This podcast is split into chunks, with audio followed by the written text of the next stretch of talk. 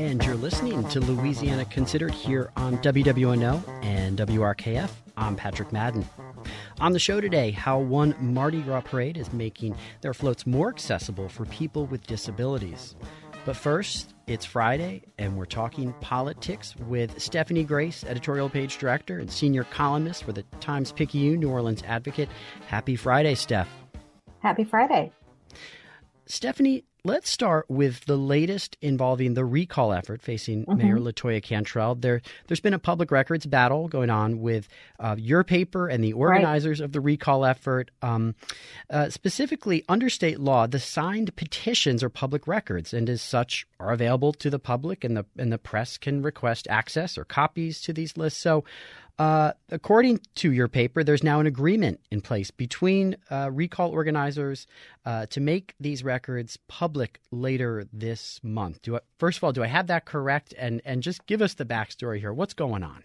You do have that correct. And again, there is a state law that I think a lot of people didn't know about. I didn't know about it. That basically says that once you've signed a petition, that is a public record. The custodian of the public record is the organizer of the, even though that person is not a public official. So that's a little unusual. Um, and they have to provide it according to the state's public records law when requested. And we did request it. And the idea is it's, you know, it's an official document. When you sign it, you are, um, signing an official document. And that is, it's not like the ballot box, which is secret. It is like any other document that uh, the press and the public can access for the idea of transparency. And, um, you know, the resistance, they, you know, we didn't initially go to court. We, requested the records from them and they did not provide them. And, um, you know, the, some of the, the argument against it really is that it could be used as, um, to intimidate people, that people are worried that if they sign it, then there could be some sort of retribution. Um, you know, to me, I would say that probably is not most people. I mean, the, you know, the city, most people who kind of worry about getting business from the mayor probably wouldn't sign it anyway, things like that. Right. But, um, the argument is made somehow that it could be used to intimidate, but nevertheless, you know, you could see that happening maybe in a very small jurisdiction, not one like New Orleans. But, um, nevertheless, it is state law. And if people want to change that, they really need to go to the legislature. Um, so what will happen is that the organizers agreed to provide it um, basically around the same time that the deadline is, which is right after Mardi Gras. So we're coming up on it. So um, if there are enough signatures, in, theory, they would they would file the petition that would trigger the recall election, or at least examination of the you know signatures to make sure they're valid. And um, but even if they don't, they if, even if they end up not filing it because they don't have enough signatures, it will still become public. And you know the argument is that it we're not going to publish every signature, certainly, but you know, is it, you know, are there people in government? Are there people, you know, they're just kind of for the historical records, we right. think it's important.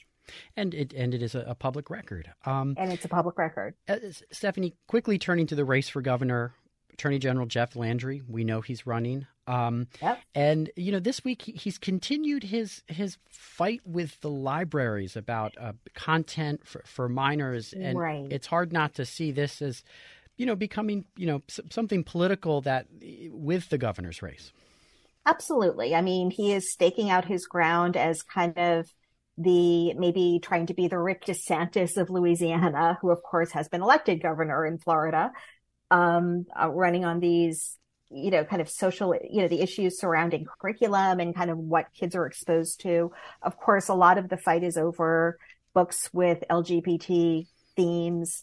Um, you know, Jeff Landry is claiming things are sexually explicit. Of course, libraries do not distribute pornography, anything like that. And it's, um, and libraries are supposed to be governed locally, but they are talking about a state law it's very politicized and he knows that and everybody knows that. Like this is the, he's running a social issues campaign. He's right. running on this kind of, um, platform that is standard nationally right now.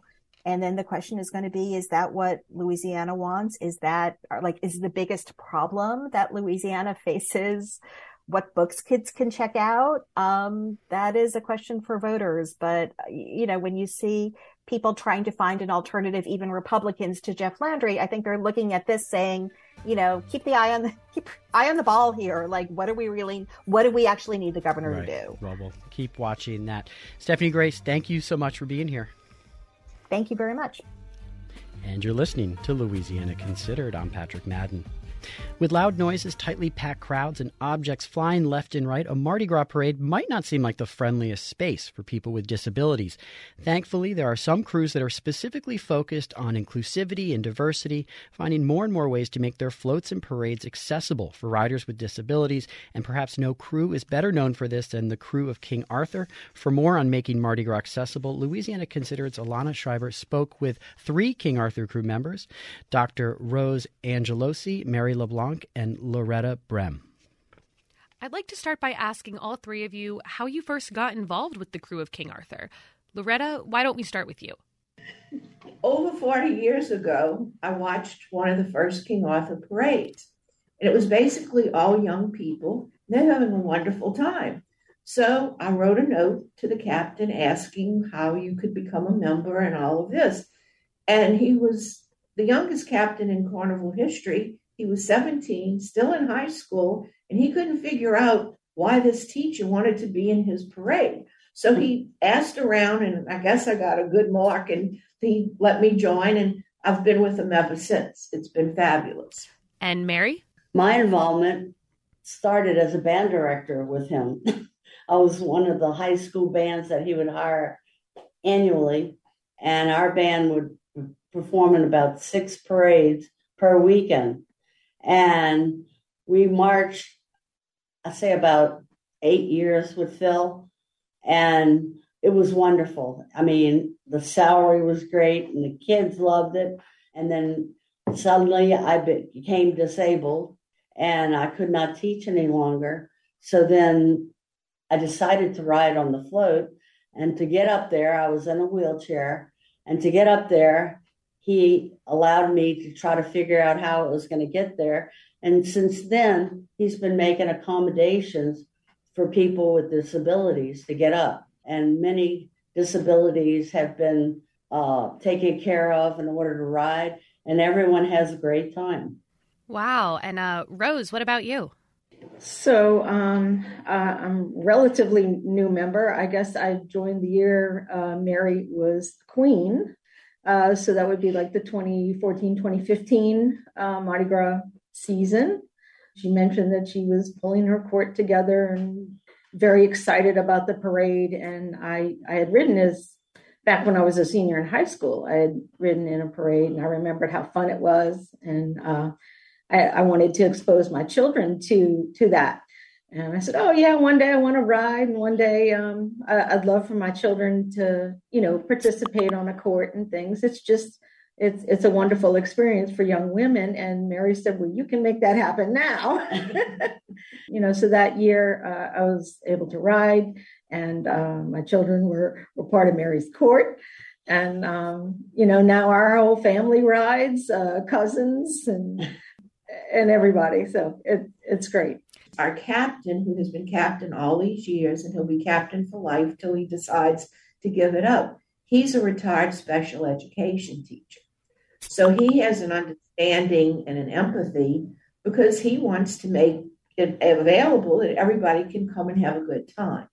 And he'll do everything and anything possible to, to meet those needs. On our float, we have a little fella, he's in his early 40s, and he's a CP person.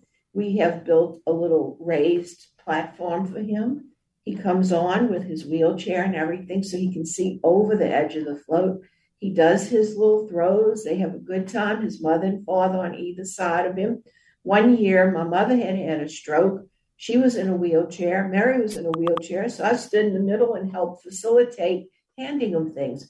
So, with 2,400 people in our crew, there's going to be 4,800 helping hands for anybody of any ability that needs help. And we all look out for one another. Well, I'd love to go to you, Mary and Rose. Can you just tell me a little bit about operating on the float as, you know, people with visual impairments and how the float has become more accessible to meet your needs. Uh, this is Rose. So for me, uh, riding with a visual disability, uh, I like the position where I'm at on the float. I'm at the very end, so I'm kind of blocked in, you know, by three walls. So I only have to worry about one person on my left. So I know where my stuff is that that I'm going to be throwing. Um, my family cues me in on when it's a good time to throw. Uh, you need to, you know, be aware of like, when when do we start, when do we stop, and also how far to throw. Because uh, sometimes you have people right up on the float, you know, right against the float, and then sometimes they're behind the barricades and in the stands. So you have to kind of judge how you're throwing things. And this is Mary. Uh, my favorite thing is to be the point person on behind the driver driver's side. And what I do in that position, I have no vision in my left eye. My right eye, I'm losing vision, vision due to macular degeneration, but I can see more to my right and I get a visual feel ahead of the float so I can see where people are. And my favorite thing to throw is stuffed animals because you can't hurt anyone with a stuffed animal. and if I have other things that I hand off, usually people will beat on the side of the float. You know, yes. they'll tell you what they want. yes, they will. but you don't do that all the time. But anyway, you try to take care of their wishes. And the people you see in the crowds, this is the most amazing thing. You will see disabled people on, on in wheelchairs begging for stuff. You will see the elderly, you will see the disabled, you will see children in wheelchairs, people who are developmental, have developmental problems. You will see them. It just swells your heart to give them, you know, whatever they would like. That's that's wonderful. We are speaking with Krewe of King Arthur members Dr. Rose Angelosi, Mary LeBlanc, and Loretta Brem. Loretta, I want to go to you. What can you tell us about how the physical structures of the floats have changed to be more accessible and safe? You touched on this a bit earlier about replacing ladders with wheelchair lifts and adding safety rails, but what has this crew done that others could learn from? Well, originally, when you would board a float, it was a straight up and down ladder on the outside of a float, which made it impossible if you had any kind of mobility impairment. So then they started making the float steps within a float, but they were still straight up. Well, as a number of us started aging, we realized we need more help. So our float builder, our captain, got uh, our float uh, builder, Darren. Darren says, Well, I can fix this. So he made floats that when you open the door on the side of the float, it goes up in steps, like you would have steps going into a house and there's a little trap door that you open up and you get on with your steps you're on the float of the uh, first level. And when everybody's on board they put it down and it becomes just the floor again. So that makes it easy. Now you're on there all day so you need a restroom. They've made bigger restrooms. You can take a full a grown person size wheelchair put it in turn around, do everything you would do in any accessible handicap stall. Now, a lot of people prefer to ride on that double decker way up on the top. And some of them will let their friends help them get up and get up there with whatever they need. We have a number of riders that have prosthetic limbs and all, but they still make it to that top level because that's where they want to ride. Wow. So. That's a lot of dedication there. When can we see you guys parade? What is the theme? What will you be wearing? What kind of music will there be? Just tell us a little bit about what to expect at this year's Krewe of King Arthur. Well, we ride uh, Sunday, 12. February 12th. We should be hitting the streets at one o'clock if all goes well. It's so. the same. It's the traditional St. Charles route from uptown, downtown, and so forth. Um, we have so many top notch bands, not these little things with boom boxes and stuff. We have real bands. And uh, The theme of the parade is Are you smarter than a knight, K N I G H T, Grader. And the float signs where the numbers would be, they're all going to have a question on there and it pertains to the prop. For example, our float, the prop is Bugs Bunny. So the question's there, and the people have to sort of think of it like a trivia thing, but on the back of the float will be the answer. And we have 71 floats. Before we go, I'm wondering if you can each share with me your favorite memories from riding with this crew over the years. What has made this parade such a special experience for you? This is Rose. I guess it it, it was a beautiful um, moment to share in when Mary was queen. It was beautiful to to watch her, and um, I was very moved by by all of that. I'm glad to be a part of that, and glad to continue to be part of the crew. And um, it just it just is like a family reunion. And and Rose was so supportive when I was at UNO track because I was starting to lose my vision more. I wanted to learn all, all about what I, it would be like to be blind. And she took me as well as her husband and took me th- through everything, you know, computer training, also trying to figure out cane movement and on a street. And there were so many things. And I was queen 38 and Loretta was queen well, back in the dark ages, I was Queen 11, Guinevere 11. And wow. the thing that will always stay with me, there was a teacher that had a homebound student in the school system. So this little girl wanted to meet, like the make a wish thing, she wanted to meet a real princess or a real queen. Well, it's kind of hard to pull off. So I, my principal called me to the office and he says, We need you to do something. And I said, What's that? And he says, Well, he, he explains the situation. I said, We'll find out the where the dress is. We'll go to the little girl's house and. So, of course, and we met with this little girl. We bought her a huge uh, stuffed toy and we brought her roses and a little crown and stuff. And I will always remember her name was Rosa. And I I, it was so much that I received in doing it. I'll never forget it. Wow. Well, we could just go on forever talking about these incredible memories. This has been Krewe of King Arthur members Dr. Rose Angelosi, Mary LeBlanc, and Loretta Brem. Thank you all again so much for being here and have fun this Sunday. Thank, Thank you. you.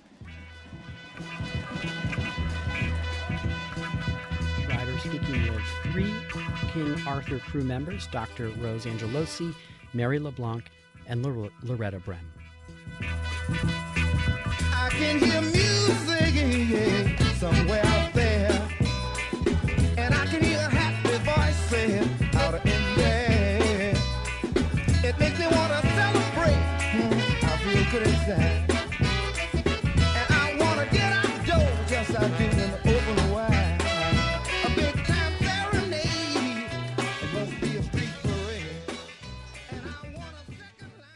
And you're listening to Louisiana Considered here on WWNO and WRKF. I'm Patrick Madden. And today is a bittersweet day here at WWNO and WRKF. It's my last day here. I've worked here as news director for both stations uh, in New Orleans and Baton Rouge since 2019. And one of my favorite parts of the job has been working on Louisiana Considered and being able to host it on Fridays.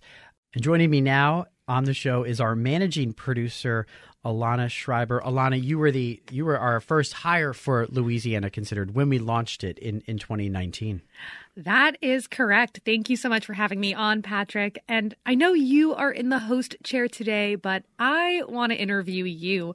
I just want to start by asking how you first fell in love with journalism and how you found yourself on this path of radio reporting.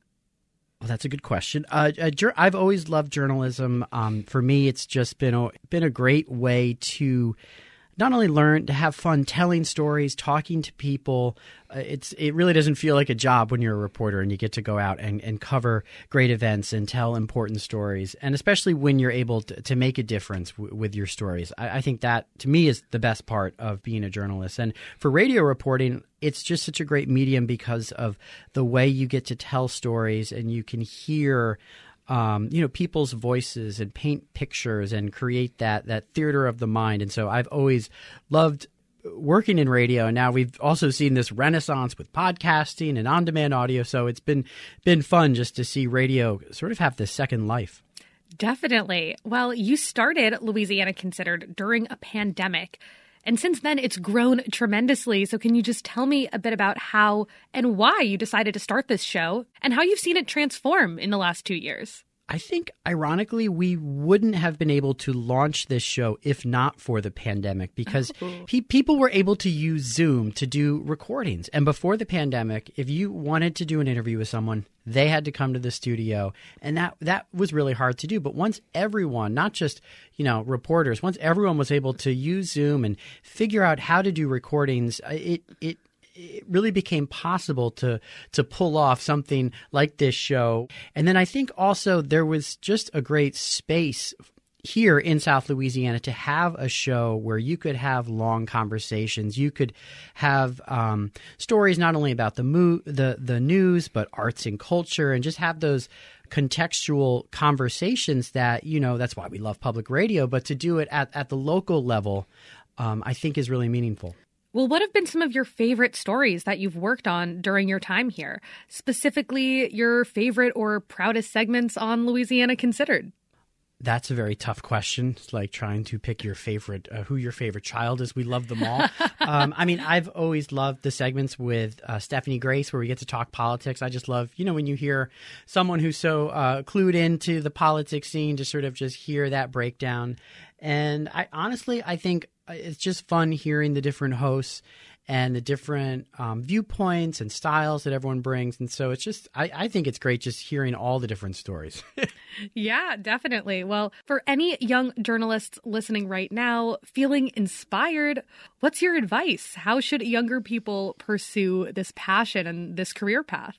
I think for folks, for young folks that are looking to get into journalism or audio journalism or podcasts, I mean, it's never been easier in the sense that you with with your iPhone or your uh, you know your computer that anyone these days can start a podcast. And I think following your passion, uh, whether it's certain topic areas or at your high school or college, getting involved with um, the journalism program or the audio program. But I think now more than ever, and we see how creative young people are with with putting together the the TikToks and all these other things that you know I th- I think people are going to find a way to tell stories, and that that at the end of the day is is what um, journalism is. Patrick, thank you so much for everything that you've done for this station and for this show, and best of luck with your next adventures. Thank you, Alana. It's it's been great working with you and and all the hosts, and it's been really fun putting the show together.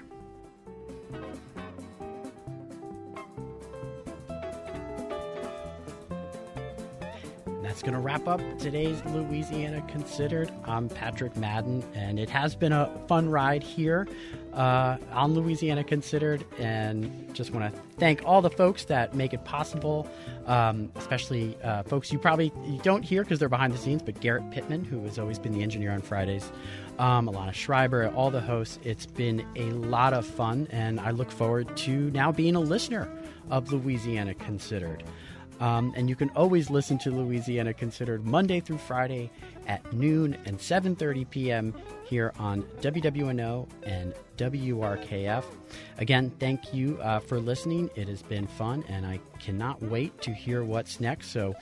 Uh, become members of WWNO and WRKF and help us continue this mission as we try to bring you news, content, conversations, podcasts, newsletters, all the things that make uh, public radio so much fun. Thank you and have a wonderful weekend. Major support for Louisiana Considered provided by Rouse's Markets, a Louisiana shopping experience. More at rouses.com, with additional support from the Sazerac House.